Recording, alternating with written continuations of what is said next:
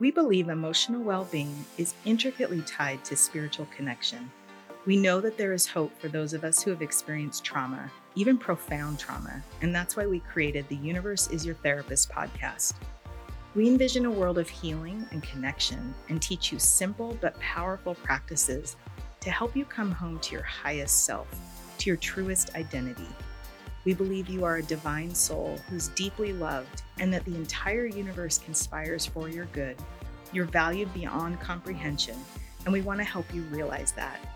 You are not broken, you are loved, and you can heal. Hi, my name is Dr. Amy Hoyt, and together with my sister Lena, a licensed marriage and family therapist, we will lead you on a journey of self discovery and self love. Welcome back to another podcast episode. We're very excited to be here. We just want to thank our listeners. We have loved all of the feedback and just really appreciate it. So today's episode is Math of the Soul, which is a new thing. What is it? Tell me. I think about it as a way to use the symbols of math that are equal, greater than, and less than in order to help support our best sense of self. So recently I had a client come in and they said that they were struggling because they were being told that they should put themselves first, but then they also were told never to offend anyone and don't hurt anyone's feelings and that sort of thing. And she said to me, I'm so confused. Like, how am I supposed to do this? And so what I came up with in the work that we were doing was that if we have a way of seeing ourselves as equal to each other, it serves us in multiple ways. One is that it serves us as being as valuable as another person. And the other is that we have a sense of our own worth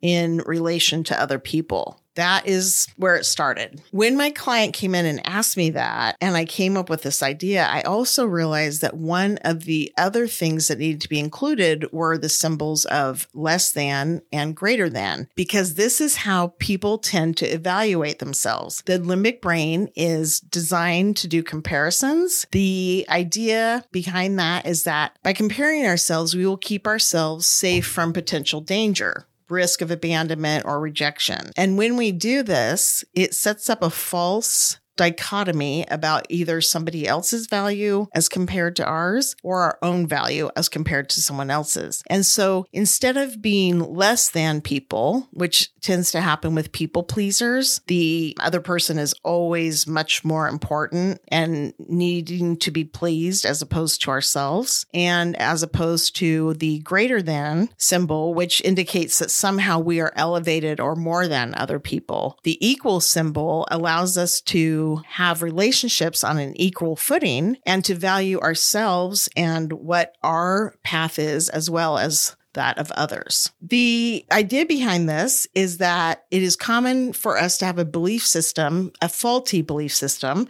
about our own value. And one of the ways that trauma impacts that is by preventing us from seeing ourselves as we really are, and particularly as an equal to other people in our world. We were talking a few minutes ago about how we tend to see this more with females who are so conditioned or socialized to consider everybody else's needs before their own. And what trauma does is it alters our ability to find worthiness in ourselves. And the idea behind math of the soul is that we use the math symbols of equal, greater than, and less than to help us sort through how to respond to people from a place of our own value and our own sense of self. The way this came up was that I was working with a 16 year old who's great. And she came into the office and said, I'm supposed to take care of myself, but I'm also supposed to not ever say no to anybody. And I'm not supposed to do anything that somebody might be upset by.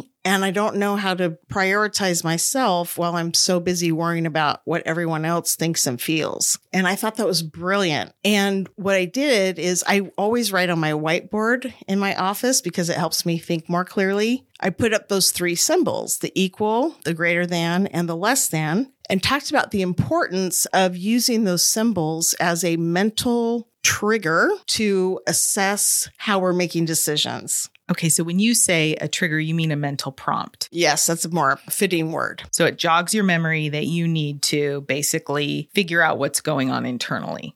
Yep. And as we have been working on this project, we've learned how to focus on not only the mind, which is where I've been focusing on, but also to consider the way our body responds to things. In fact, one of our mentors, Joe Dispenza, talks about how the body becomes the mind and learning how to pay attention to what happens in our body when we're presented with an issue or a circumstance can be informative. And then we can understand that if we are in a reactive place, we're not going to be able to use math of the soul to figure out how to make our best decision, not just for our higher good, but for other people's higher good. And when we say mentor, we mean we wish Joe Dispenza was our mentor. yes. And that we, pause was because we, I wasn't sure how to describe how we look at his work. We read his work, gone to his retreats.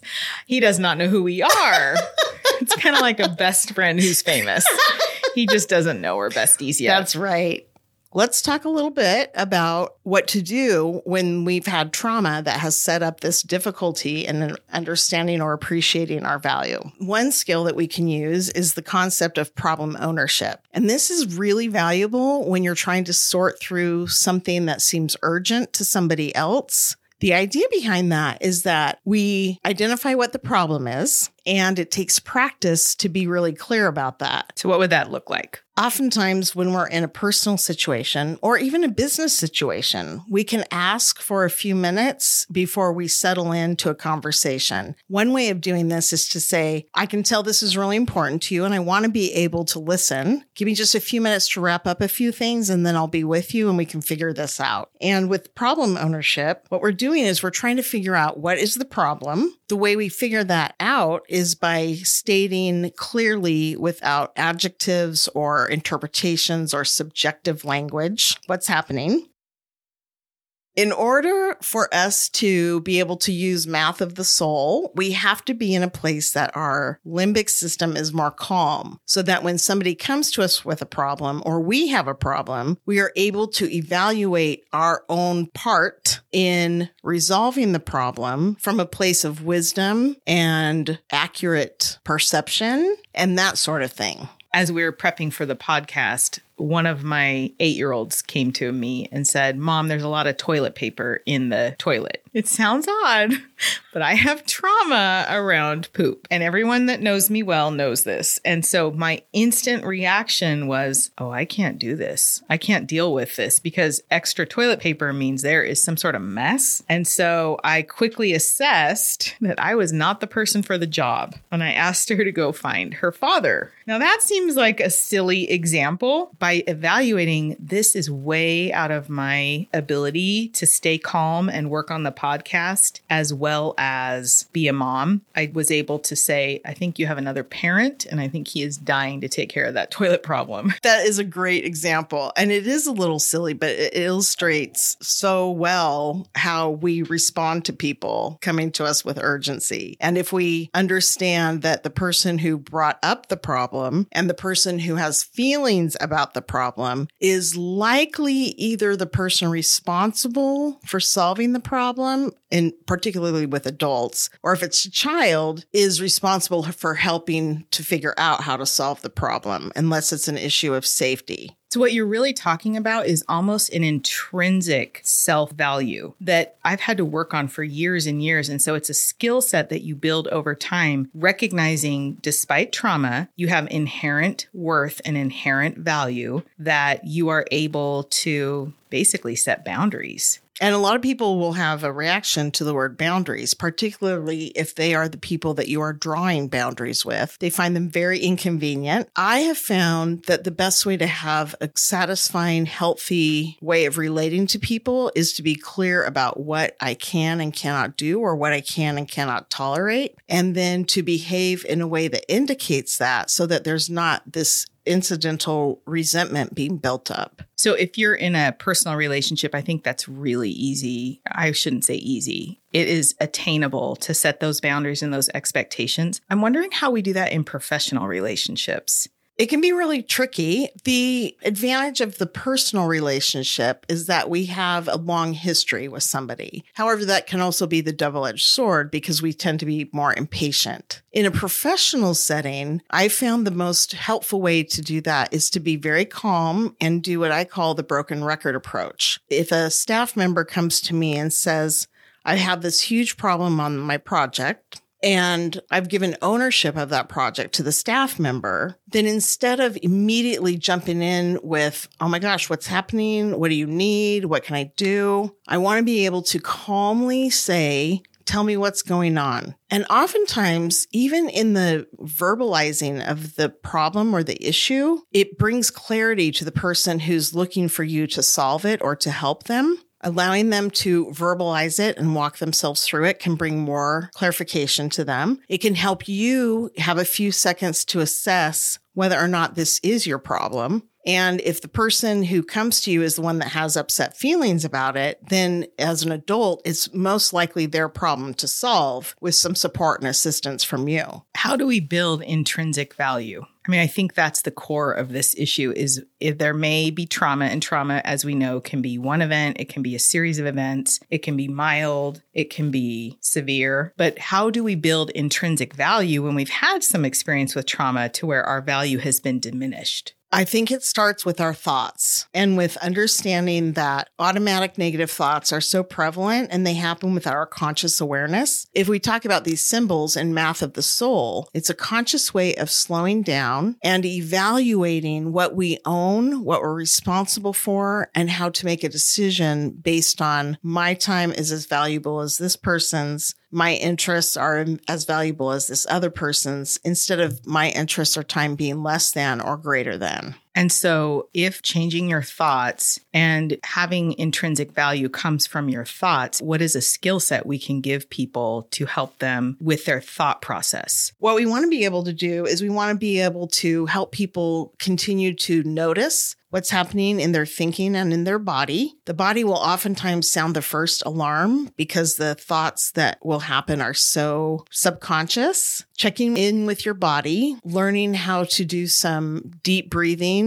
Sometimes you have to learn how to do it unobtrusively, or you may want to say to that person what I suggested before, which is give me a few minutes. I want to be able to concentrate on what you're bringing to me. And in that few minutes, you do whatever regulation that you need to do so that you have a decision and assessment so that you can make a decision from your prefrontal which is where your wise mind is, instead of from your limbic brain or your emotional brain, which is where the reactivity is. I believe that one of the best things we can do to build intrinsic self worth over time is to keep our commitments to ourselves. And so by making small commitments and then keeping them with ourselves, I believe it builds confidence as well as an idea that we can, that we do have value, and we're proving it by keeping our commitments to ourselves. That's a really great way of looking at it.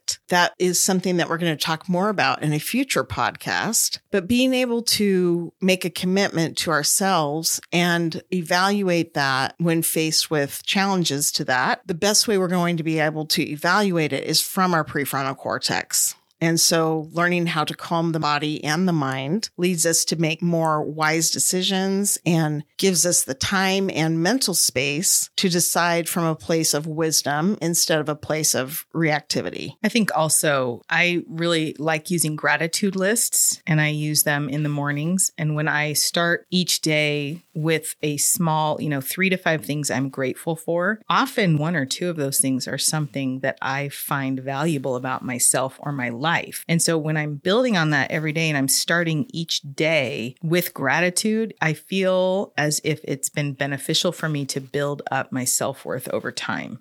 What an excellent intervention. What you're doing is you're training your brain to overcome the negativity bias that all brains have by including in your gratitude list something that is about you and yourself and about the worthiness or value or the character or the behavior that you appreciate about yourself. All right. Well, thank you so much. Every week we give away fun swag, and if you want to enter, all you have to do is leave a review on Apple Podcast or go on your Instagram stories and talk about the episode and tag us at Mending Trauma or at Amy Hoyt PhD. It really means so much to us that you take the time to listen and engage with us, and we love you all and know that together we can build a beautiful world. There's so many good episodes coming up, so definitely subscribe on Apple Podcasts or wherever you listen and go ahead and leave us a review because it is free and it only takes a minute and it would really mean so much to us. Finally, if you're inspired by this episode and you think of someone who would love it or learn from it, feel free to send them the link or post about it on Instagram and tag us, and we'll repost a few. Again, that's at Mending Trauma or at Amy Hoyt PhD. We love you. We'll be back in a few days. Keep healing.